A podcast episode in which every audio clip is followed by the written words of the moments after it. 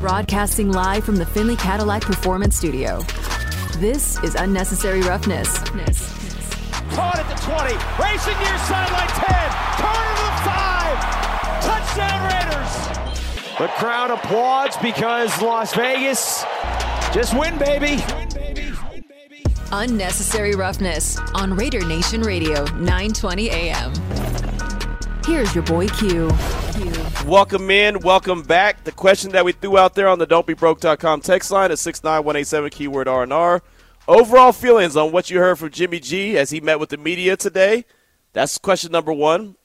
Second question, if the Raiders stay put at number seven in the upcoming draft, Jalen Carter's there, Christian Gonzalez is there, and one of the two quarterbacks, either Will Levis or Anthony Richardson, are available. What do you do and why? 69187, keyword R&R. That's the don'tbebroke.com text line. A Couple different subjects I threw out there to you. Right now, joining us on the phone lines is my guy, Jose Sanchez, all49ersi.com, at jsanchezfn on Twitter. And Jose, uh, first of all, thank you so much for your time. Hopefully you're going to have a great weekend. Hopefully you enjoy your St. Patty's Day. You know a lot about Jimmy G, my man. Uh, you've been covering the 49ers like a glove. The Raiders made it official today. He met with us, uh, had a pretty good pe- press conference. He said all the right things. What are your impressions of Jimmy G? Yeah, I've watched that press conference, and uh, shout out to you, Q, for your question. I was like, I know that guy. I know, I know him. I've met him a couple times. Um, but no, it, it's pretty much standard Jimmy Garoppolo the way I took it, the way I watched him. It was it, it, that's pretty much the guy you're gonna get. You know, notice how like he's not using like a lot of like fluffy words and stuff like that. He's literally just going up there unrehearsed, just being himself. And that's one thing that that can always be attested to him is authenticity, uh, genuine. Um, it's pretty much like it, it, really relating to your question is what kind of guy are the Ra- Raiders getting? It's it's the same guy with in terms of energy and being a leader because that's one thing that's always, always, always, always a common theme with him ever since he stepped foot the Niners is he's a leader. He's a leader. He's got energy. And you know, you always get the same old "oh, he's a winner" thing, but you know, there's a lot more that goes into that. But anyway, but it's always like the leader portion. So I think when you see that, we see that with the with the press conference. You know, he's not making any guarantees. He tells he tells you your goals, like yeah, yeah, this and that. But ultimately, like I see a process, and I'm trying to like I'm trying to really instill like a like a, like a good energy here. And that's one thing. He, that's one thing you can always uh, credit for him is he's never going to fold.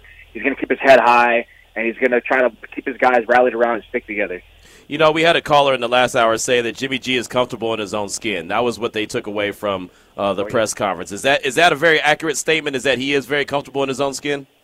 One one thousand percent. And I mean, the, you look at the way he handled uh, Trey Lance being drafted um, two years ago uh, when the Niners traded up all those picks to go to go after him, and it's like, yeah, they, they pretty much the way they just leveled it down to Jimmy Garoppolo. It's like, hey, like like this is what it is. It's probably your last year with us, and he just he just owned it. He was like, all right, yeah, let's go out there. He wasn't uncomfortable. There's nothing negative to say, and I'm sure personally he was a little like ticked off, and he did admit that. Like, yeah, like you know, it's pretty much like, oh, you're trying to replace me. But he didn't make it in terms of like a toxic situation. He still put the team first.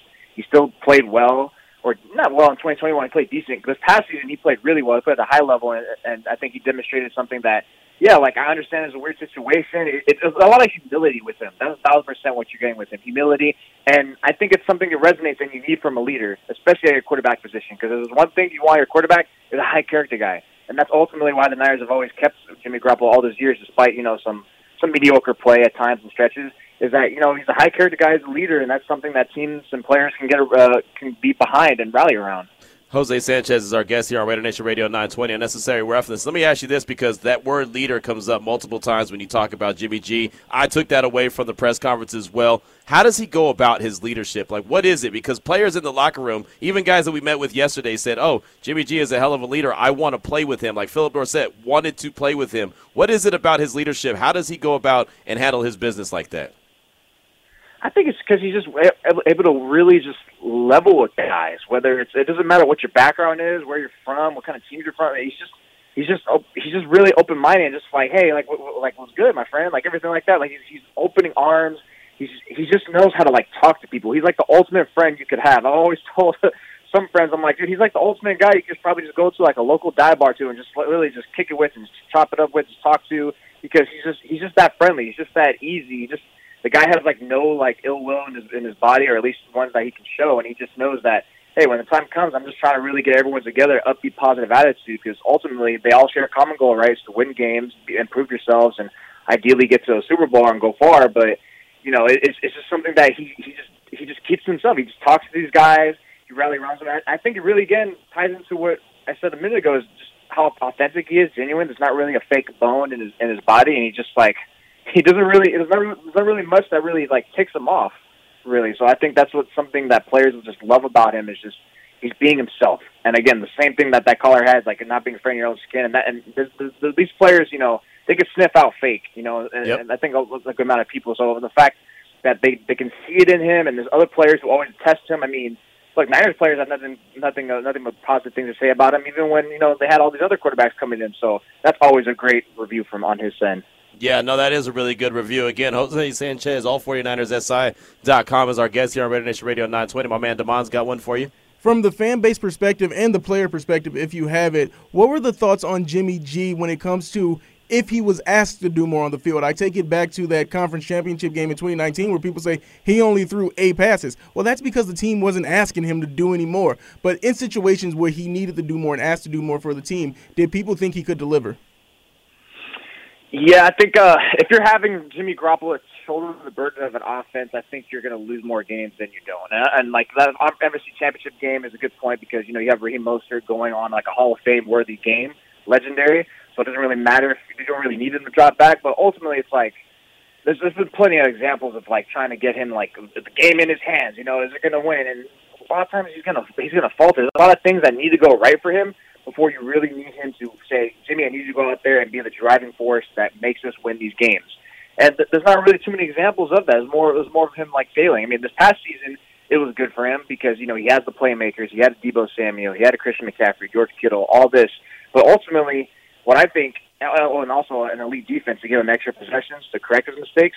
But also another thing that that worked well for him this past season is he wasn't really getting sacked. Uh, the only two games that he in the in the ten that he played, the 10, 11 that he played that he really got like uh, sacked in was Kansas City.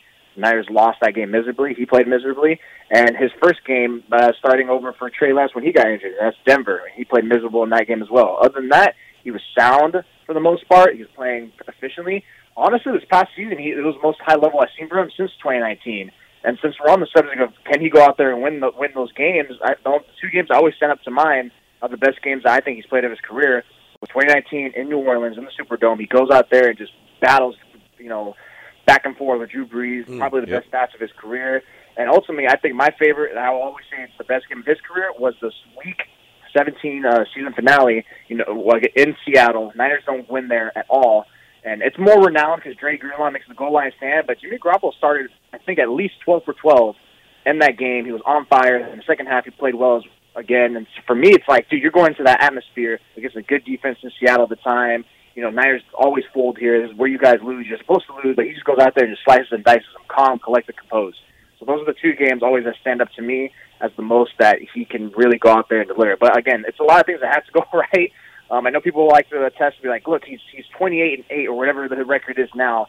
But it's like you know you're comparing Jimmy Garoppolo to you know backup quarterbacks that the 49ers have had. That's not really like I would hope he would have a positive record over backup quarterback, and that means the Raiders didn't really get a good player at this point to be the starter. So in terms of trying to get out there and win a game, I think you're going to really want to solidify and really have people around him that can make him make you feel confident and comfortable that he can go do it. So right now you got you know you got Davante Adams, and Josh Jacobs is good, but I think especially for the Raiders, you really want to solidify the offensive line first and foremost. So even when it comes to well, let's assume because every team goes into a season thinking that everything is going to plan out right and everybody's going to be healthy. But if the game's on the line in the fourth quarter for the Niner fan base, is it oh man we got Jimmy G, or is it that confidence of hey everybody's on the field and if they can execute the offense, we don't have we don't mind him having the ball with his hands with the game on the line? Oh, there was a thousand percent a lot, a lot of uh, sourness. like, like you just ate a lemon. Like it's just like, oh my god, like oh, just hold your breath, everyone, hold your breath.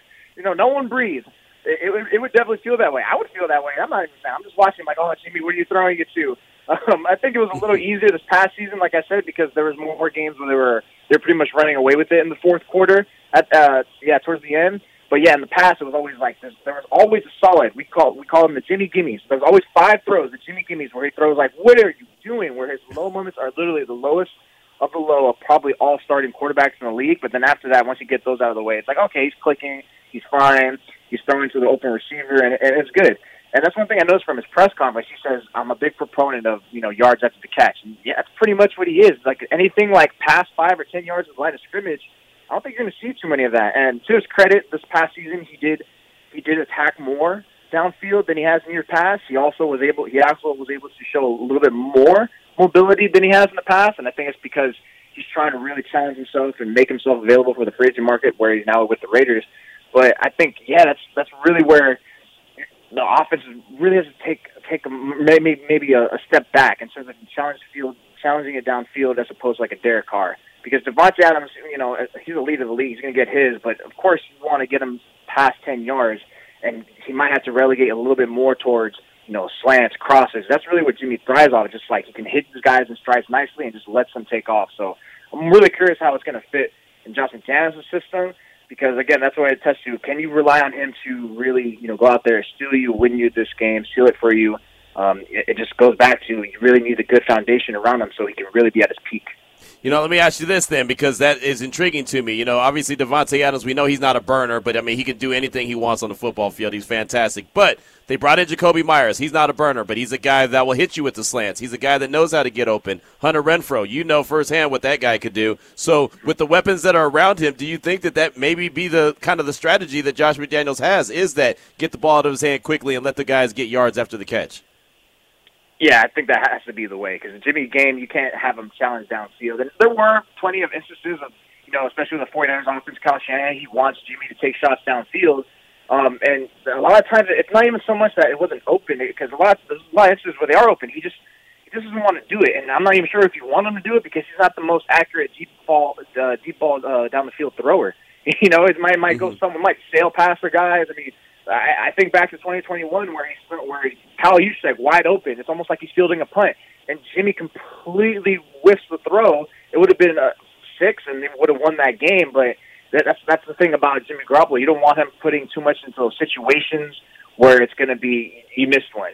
Keep it into what he can work best with. Mm-hmm. Um, don't have him do too much, and if and this and you want him to really have some momentum. That's that's that's the one thing I always knows about him. He's a, he's he's like a pitcher or a shooter in basketball. Like you need him to be on a heater, and when he's on one, that's when it's like okay, he can actually pull together the rest of the game, and it can even go and string together and string together some games in the future where he starts playing that way.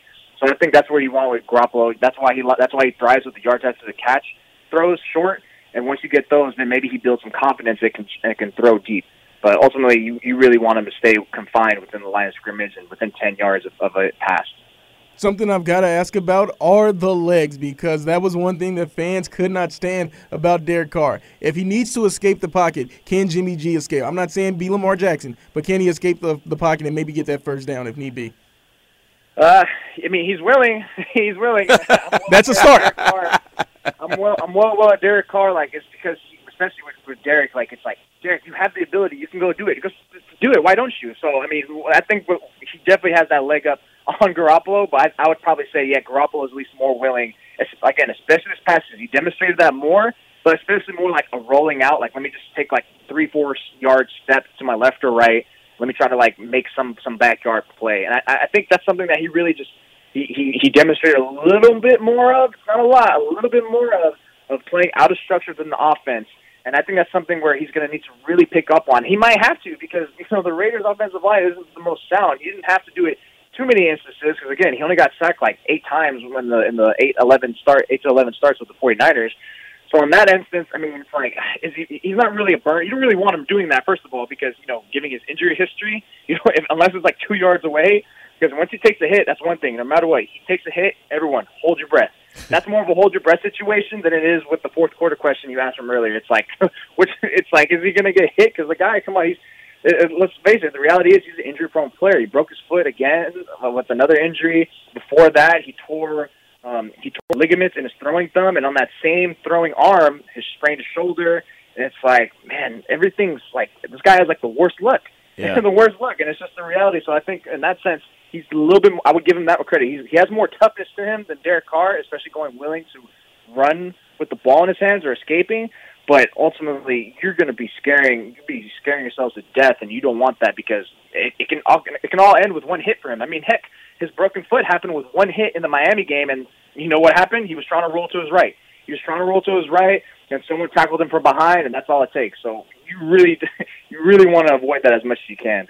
Got to keep him in bubble wrap. Got to keep him in bubble wrap yes. when you're talking about Jimmy G. But now he is the, the quarterback of the silver and black, and the Raider fans will get behind him and support him and hope that he can go out there and do the best he can. And so the final question for you, Jose, we do appreciate your time this afternoon. Kyle Shanahan, he coaches from, from a distance. From what I see, he coaches pretty hard. I know Josh McDaniels coaches really hard. Uh, is it safe to say that Jimmy is okay with tough, tough coaching? Oh, yeah, he is. yeah, he is. And it's funny this past season, I think we got to finally see the real – the realness of Jimmy Garoppolo because since it was pretty much evident that even though they re-signed him last year, it was his last year. Right. he was a little bit more. He was more spicier. He was a little more verbal, and I love that version of Jimmy. Like you know, you get the you get the little bit of the low key viral video of the Denver game where he says, you know, to Kyle, your plays suck, man. so there's a little there's a little bit of like also like like subliminal subliminal shots that they were both taking each other a little bit early on in some press conferences when Jimmy first got his first few starts. So it was almost like, oh, at that point, vocal. But other than that, yeah, he's he's just good at taking it, you know, with the criticisms. And I think with McDaniels, it'll, it'll be an easy transition for him. He, he doesn't take it too much to heart. Um, I just wonder at this point, like, how much can you actually coach the mistakes out of him and try to get him improved? Because he, I think he is what he is at this point. There's not much. What, what you see is what you get. What you right. have been seeing the last few years, and I don't. I wouldn't expect anything different. So that's why I say like this past season, it was interesting to see him take a, like a little bit more shots downfield and to move around a little bit and make uh, make plays out of structure because it was. It, I think he realized like I need to do this to better myself and actually take the challenge. And plus also he knew he's like, hey, Kyle doesn't want me to do this, but I'm gonna do it anyways. Because that's one thing Kyle hates in his quarterbacks is when he goes when the quarterbacks go a1 and just do their own thing. So I think that I think last year was a little bit of his own. I'm taking this under myself. I got to do this more, and let me show what I can do. And it, it worked. It worked. That's why they won many games last year, and he played efficiently well. Um, and that's the thing that has to be the hope with the Raiders this year coming with him, so long as he's healthy. Fingers crossed that he's healthy, which always is a huge, huge if. Yeah, it is. And that's something that we talked about quite a bit here on the show. Well, Jose, great stuff as always, man. Great breakdown of Jimmy G. We definitely appreciate it. I knew that you were going to be the guy for the job. All49ersi.com. What do you got coming out that we should be on the lookout for? Oh, man, you got a bunch of free agency news, you know, with the Niners and everything. So, I mean, right now it's a, it's a little tame right now. So I'm I'm, I'm at the ratings given the given the live analysis of what the Niners made and everything because they had 21 free agents, unrestricted free agents, and about ten have already departed with only three or four signs. So there's a lot lost. So competitive, compensatory pick season next year is coming up. There you go. Well, good stuff as always, my man. I appreciate you. Enjoy your St. Patty's Day and enjoy your weekend, and we'll catch up and talk soon. Oh, right on, man. You guys have a better weekend. Right on. Thank you. Appreciate you, brother. Jose Sanchez, all49ersi.com, at J Sanchez FN right there on Twitter. You can check him out and appreciate his feedback, appreciate his honest feedback on the good and the bad when it comes to Jimmy G. And that's what we ask for. We're not looking for fluff. We're not looking for pl- fluff pieces. We're not trying to put lipstick on a pig. Just want to get the, the honest opinions. And so I, I can appreciate the good and the bad from Jose when it comes to Jimmy G. He is the Raiders quarterback 2023. He said all the right things at the presser, uh, talked about earning the job, earning leadership, earning respect in the locker room. Everything was earn, earn, earn, earn. He told, uh, he told his, he told JT earlier that that all comes from uh, you know, watching his dad as an electrician, getting up at four or five o'clock in the morning and just going to work, putting that, you know, uh, you know, that blue collar approach, and that's just who he is. So uh, I could appreciate that as well. Again, the question that we threw out there overall, what are your feelings on Jimmy G? What he had to say as he met with the media earlier today, and then the second question: If the Raiders stay put at number seven, Jalen Carter's there, Christian Gonzalez is there, and one of the quarterbacks, Levis or Richardson, is there. What do you do and why? Let us know about it. 69187, keyword R&R, or 702-365-9200. We'll have my guy Nick Shook from NFL Network join us at 3.30. This is Raider Nation Radio 920.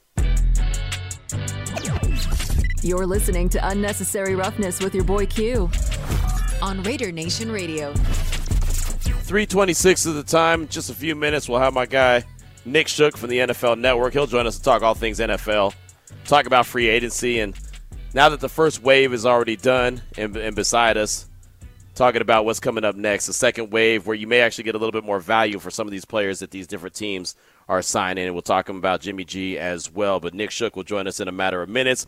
Do the question out there. Matter of fact, do a couple questions out there for your response, either 702 365 9200 or our don'tbebroke.com text line at 69187 keyword R&R. Uh, what are your overall feelings on what Jimmy G had to say as he met with the media today?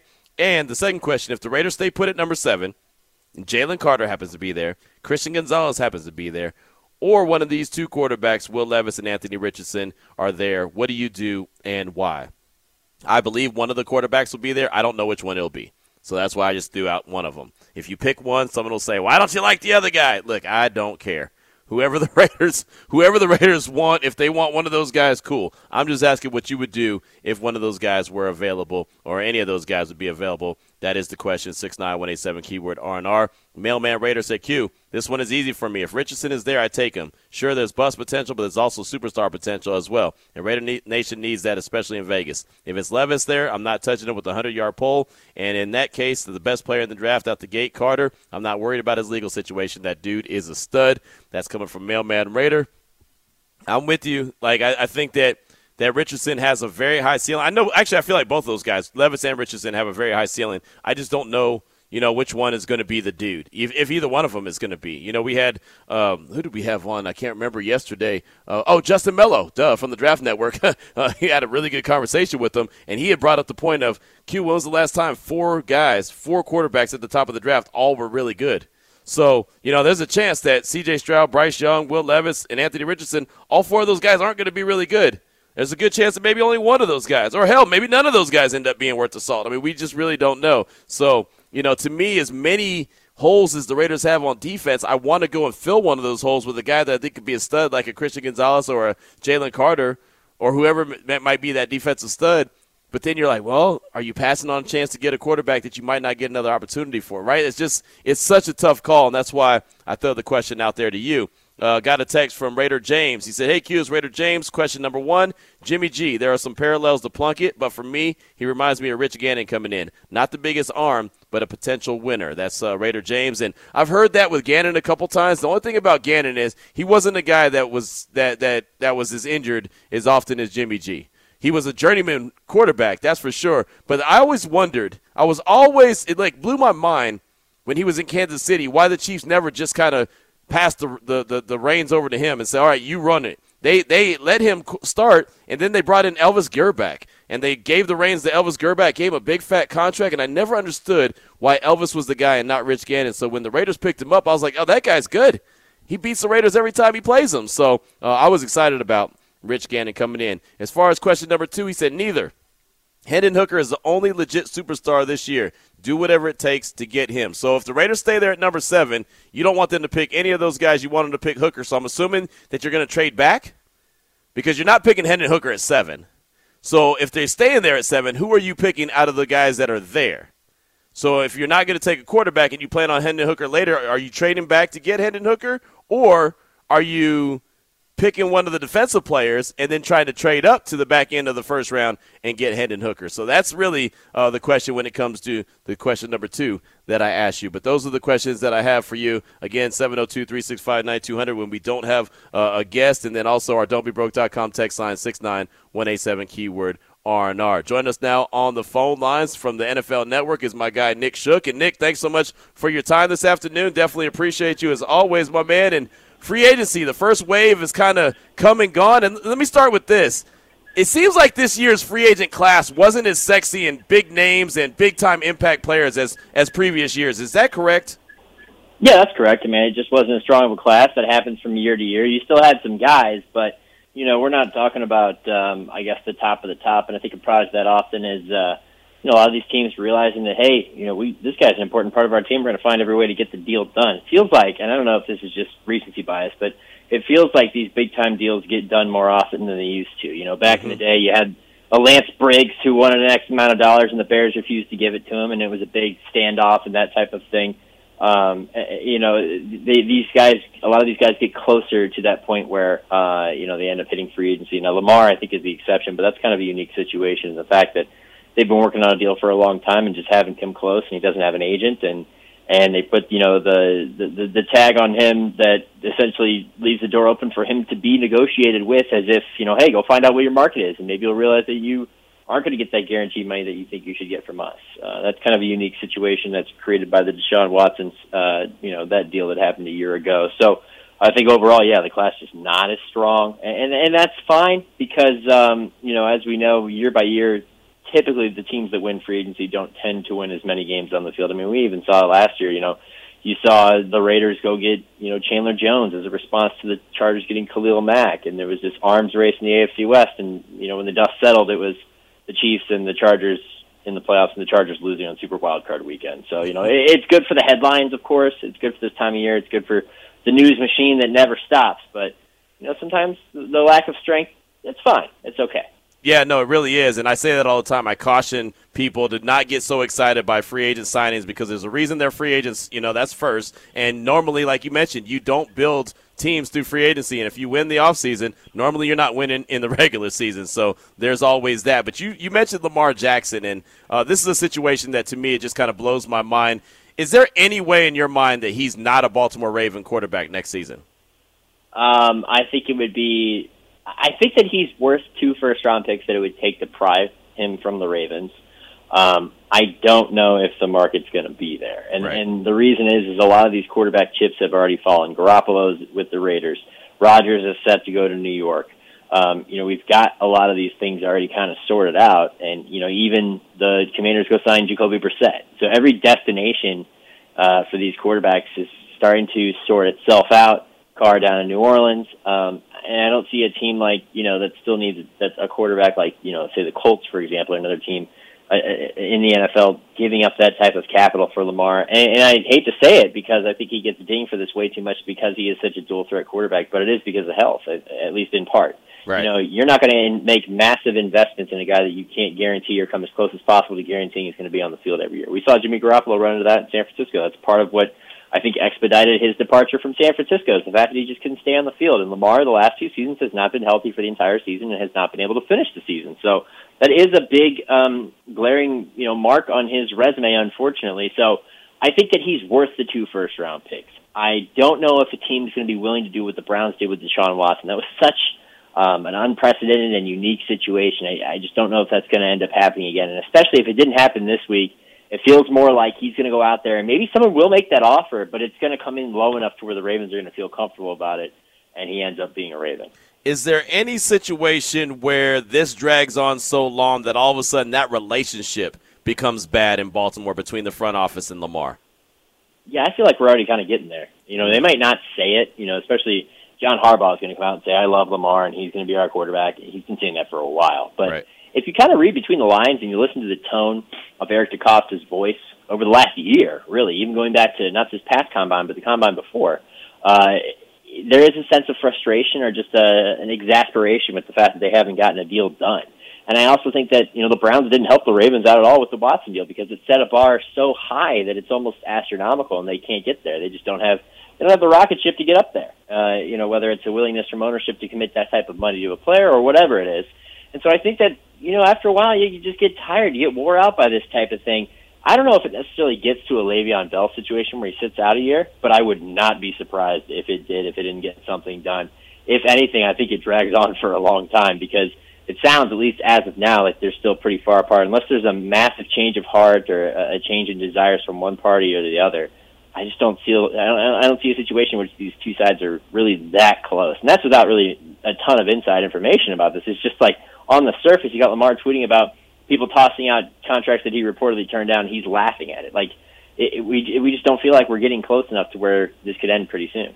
No, it doesn't. It's really a bizarre situation that we haven't seen in a very long time, if ever. Again, we're talking with NFL Network's Nick Shook here on Raider Nation Radio 920 Unnecessary Roughness. My man Damon's got one for you. Go ahead, Damon. Yeah, you put out a piece recently about how new Raiders safety Marcus Epps led the league when it comes to performance-based performance pay distribution. Is that something that's more in the contracts of guys who are later round picks, or is this something that the star players just tend to avoid?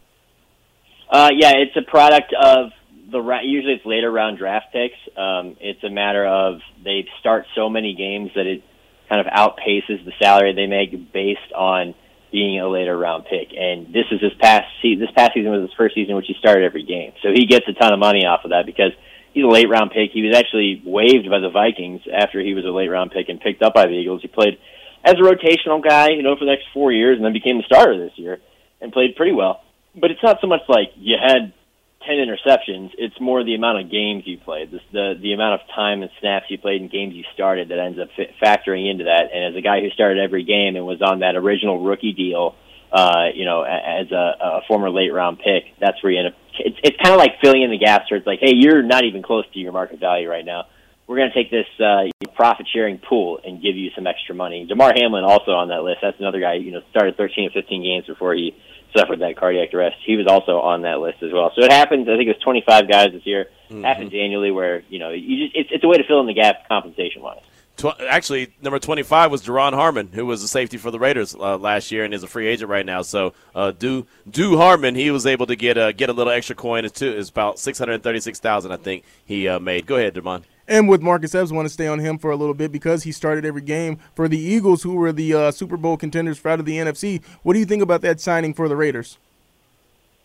Uh, well, I mean, it, it, it, they look. They got to address a lot of different pieces for them. Uh, you know, a lot of different areas for them. So I think it works. I think that the Raiders offseason as a whole um, has been, you know, a collective effort to kind of turn over some of this roster. You know, if we look at the way that Dave Ziegler and, and Josh McDaniels have have approached this, I mean, especially if you go look on the offensive side of the ball too.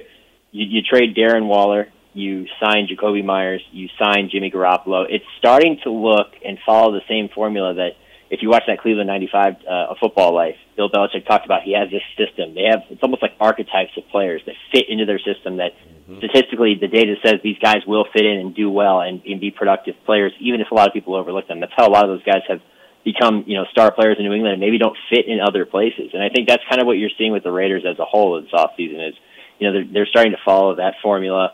You know, putting their own little spin on it, but it's you know I sh- you should not be surprised if you see some similarities between the way that the Patriots are built and the way that you know they're bringing some guys over that are familiar from the Patriots over to the Raiders and kind of just you know addressing it piece by piece throughout this roster. You know, it's funny that you mentioned that, Nick, because Raider fans are so frustrated because all they see is, oh, this guy's a former Patriot, this guy's a former Patriot, this guy's a former Patriot. So they get tired of that, but this is where these guys come from. So I don't really care where they come from as long as they can play and figure things out and get things turned around with this organization. That's all that matters. But at the grand scheme of things, you cover the NFL, you cover every team in the league. Doesn't every coaching staff that comes in bring in, and I say this in air quote, their guys because they want guys that think the same way as they do and, and understand their expectations? Yeah, that's a, that's a guarantee. Anytime you have a regime change, even if it doesn't happen until year two, it's going to happen. Um, it, it's just it, it, the NFL works a lot like any other business. I mean, think about this, Q. Right. You know, when you got this job or you got whatever job, a lot of times you get a job because you get your foot in the door because you know somebody who can then push your name, you know, run it up the flagpole and get in the door. You know, it's not, or maybe somebody saw your performance and wanted to go after you. That's kind of how the NFL works too. Yep. They got their guys, they got their guys that they trust, they know are good, you know, employees or are good football players. They're going to go get them. I think back to when Eric Mangini became the head coach of the Browns and was given like czar status, and he went and uh, made a deal with the Jets. He could involve Braylon Edwards, and and it was uh, he got Chansi Stuckey and Jason Trusnick and David Bowens from them, and maybe some picks. And these are all guys that are never going to make a headline as a defender because uh, these well, Chansi Stuckey played receiver, but they all fit into what Mangini liked. The gritty guys, the guys that did what he liked well, and some of them made plays over the years. But ultimately, the return on on that value is not you know equal. It's not one to one. But you're going to get that. You're going to see that because they have their glue guys, they have their guys that they prefer, and the guys that know how they operate and can kind of set the example in the locker room for other guys. So it's not a surprise at all. No, it's not. And I'm so glad you mentioned that just everyday business life. And I tell people that'll listen all the time, like, man, in radio, I've never got a job that I've applied for. This is literally the only job I've ever applied for that I got uh, by way of application. And I knew I already had a foot in the door when I did that. So I mean, you know what I mean? Like that's what life is about. It's about knowing people and and people that fit in with what you do. That's what's gonna that's what's gonna be hired. That's who you're bringing in, no matter what walk of life you are. Yeah, it's networking. It's it's a hundred percent networking. I can say the same thing about my job. Actually, this is well, this specific job I did not get off this application, but I think I got my foot in the door of the network because I worked at NFL Films. And in fact, the NFL Films internship is the only one that I ever just applied for and and managed to get it, which is you know a de- almost a decade ago.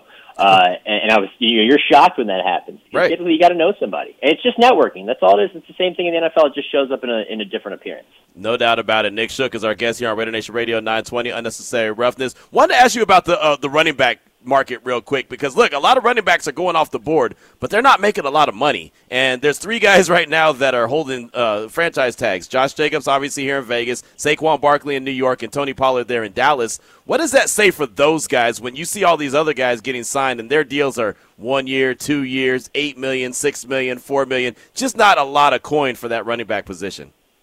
Yeah, Q, the, the the running back market is dry as the desert around where you live. Okay, it is it is rough out there for running backs. You saw Jamaal Williams go to New Orleans, three years, twelve million, and he was excited about getting four million a year. Right. Four million a year is nothing. I mean, that's Yep. in today's NFL, it's nothing, but it just shows the, the value of the running back. I think you're seeing a kind of a course correction of sorts, a market correction um, at running back over the last few years, really going back to the Todd Gurley and Devonta Freeman deals, uh, where these teams were, you know, these young running backs, we got to pay them, we got to keep them.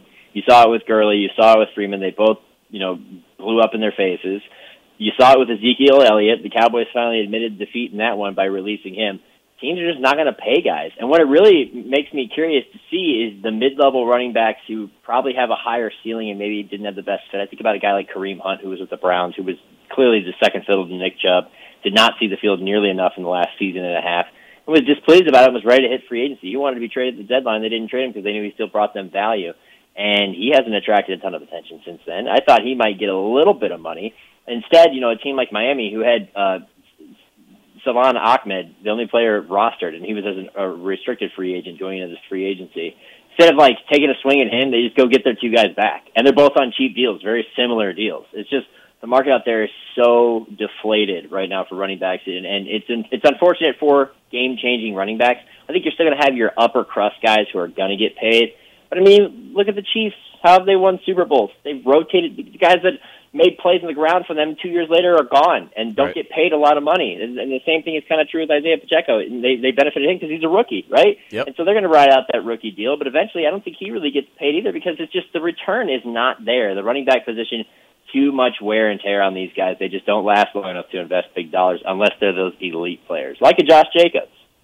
Well, what, with that being said, what, what kind of market? I mean, as far as I don't think he's going anywhere. I believe he'll be with the Raiders next year, but I don't think it's going to be a big time deal. I think it'll be something front loaded. You know, maybe a couple years with some front loaded cash, but I don't think they're going to be. I think the days of the Christian McCaffrey deals and the and the Zeke Elliott deals and like you said, Todd Gurley deals. I think those are long behind us. Yeah, and the Christian McCaffrey deal, by the way, didn't work out for the Panthers either. Nope. I mean, he was hurt Yep. for two years in a row after signing, and before they finally moved on from him. It, th- th- those just don't work. I do think that the front loaded thing is kind of a win win for everybody because mm-hmm. look, you're playing really good football right now. We got a good situation around you. We're going to maximize your talent. We're going to give you all your money right now, but we're not going to pay you four years from now. You're not going to get the security. It sucks because like in any profession, you would love job security and to be rewarded accordingly with trust, but at the position, just the nature of it alone, it is so rare to get an Adrian Peterson type, who also, by the way, got hurt for extended periods of time within seasons when he was with the Vikings. It's so rare to get a guy who's that durable and that consistent for a long time. I think it's going away. I don't think we're going to see that for a while now. I, I even think about like the best running back in this draft class, Bijan Robinson. I love the way he Yes. plays, and he looks Yes. awesome at the combine. I think he's going to be a stud. But I just think about J.K. Dobbins when I think of him, and he dealt with injuries himself. It's just so easy to get hurt. You just can't make the investment in. That's why I mean, really, it started with the draft, right? It started with mm-hmm. guys falling out of the top five, the top ten, top ten, almost entirely out of the first round as a whole. It's because teams have wised up and realized, look, they're just not worth this capital anymore. We can get by with somebody and not pay them nearly as much. A position that does get paid a lot. Left tackle Orlando Brown Jr. signing with the Bengals, but now their previous left tackle, a former first round pick, Jonah Williams, is now requesting a trade. What do you think the trade market would be like for him, and does he want to stay at left tackle? First off, a tip of the cap. That was quite a pro transition there out of you. That was fantastic. Um, He's learning. He's learning, Nick. Don't give him too much props. You're on your way. Uh, I I think that uh, the Jonah Williams thing is interesting because, I mean, like, look, look at this, Q. Like, say, you know, your station goes out and they get, like, the number one, you know, drive time host in the entire West. Not just, like, you know, Vegas, but the entire West Coast. And they Right. just slide him in into your job. And like, oh, by the way, you're a, you're a midday show now or you're a late night show now. You'd be like, what? Like, am I still getting paid the same? Yeah, for this year, and and then you know we'll see what happens. Uh, it's all of a sudden you'd be like, man, I'm going to go find employment somewhere else, and I think that's kind of what he's trying to do too. Look, this is your left tackle since you drafted him. Right. Yeah, he missed his whole rookie season. He's played pretty solid football. He's not elite, but he's pretty solid, and I think that's often worth a lot of money, more money uh, to some guys and some teams where they're like, hey. Uh, you're you're solid. You're not great, but we're going to pay you like you're slightly above solid because it's really hard to find solid guys at the position. But the Bengals went out and said, "Hey, look, we're we're tired of this. Like, we are going to continue to invest in our offensive line. We got a guy right in front of us. Let's go get him now before we got to pay Joe Burrow and really protect this guy. They are showing that they have to protect Joe Burrow, and they're aware of it. The thing is, is what does what, what does Jonah Williams do now? Does he move to the right side? La'el Collins probably not going to be back for a while because he suffered that knee injury late in the season. So maybe that's your plan: is you put him over there. But now you got all this money invested. The good thing for the Bengals is Jonah Williams is going to be a free agent next year, so you could just ride out that last year of, it, of the deal and make it all fit, which is why it makes sense that they went and got Orlando Brown. But from Jonah's perspective, I could totally understand why you won't want to be there because let's go look at the guy who replaced him. That's why he left Baltimore because he played left tackle and plays with Ronnie Stanley and realized I'm good here and I can make a lot more money here and I want to stay here. And if you don't let me stay here, then send me somewhere else. And they obliged and sent him to Kansas City. So it's all about power plays and leverage. I don't know how much leverage Jonah has right now, and because he's only got one year left on his deal, Bengals could just say, "Hey, you know, tough stuff. You're going to have to, you know, deal with this. Play right tackle for us, and uh, go make your money next year and find your next destination there." Uh, but I totally understand why he'd want to find somewhere else where he can continue to play left tackle and not, uh, not you know, may be diminished a little bit because right tackle just doesn't quite get as much money as left. Although they're coming closer as we, the years progress. Yeah, they are. Yeah, they are. Teams need right tackles, that's for sure. And, and I'll tell you what, that. Johnson. Yeah, exactly. That one year, that one year left on his deal is the one thing that's going to hurt him in this situation because that's valuable to the Cincinnati Bengals. Uh, just being able to have him on that last year of his uh, his rookie deal. Well, good stuff, Nick. As always, uh, definitely appreciate you and your insight, man. What are you working on that we should be on the lookout for?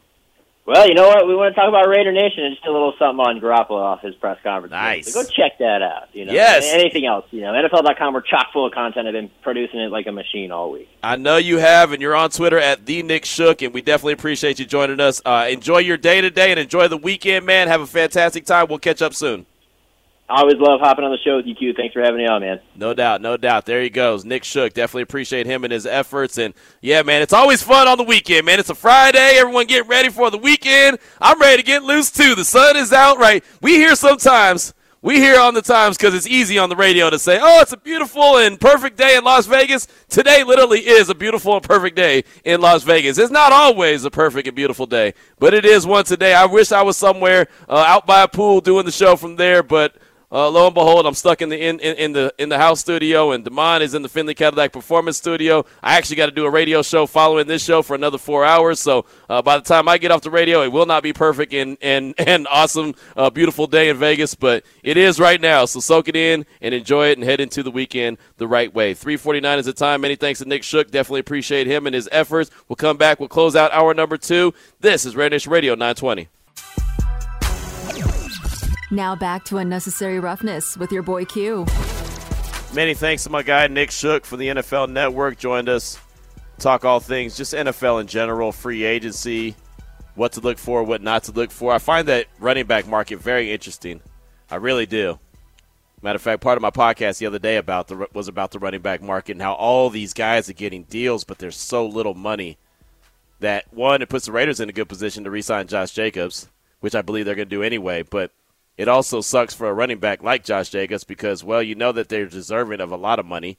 He's deserving of you know whatever money he can get, but it's just you just know that the value of the running back is not what it should be. So uh, that's unfortunate, but it does help the Raiders in kind of a better effort and more realistic to be able to get the deal done with one Josh Jacobs. We'd love to hear from you at 702-365-9200. Our don'tbebroke.com text line is 69187 keyword R&R. I believe from the Vipers, uh, Nigel Hill will be joining us. A defensive back will be joining us at the top of the hour. Who we got up right now, Damon? ABA Ivan Davis. ABA, welcome to the show. What's on your mind?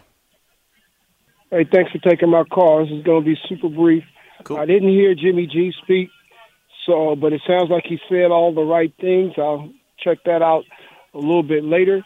But as far as the second question, I got an answer that's one and one A, Okay. and it, it, it depends on who falls.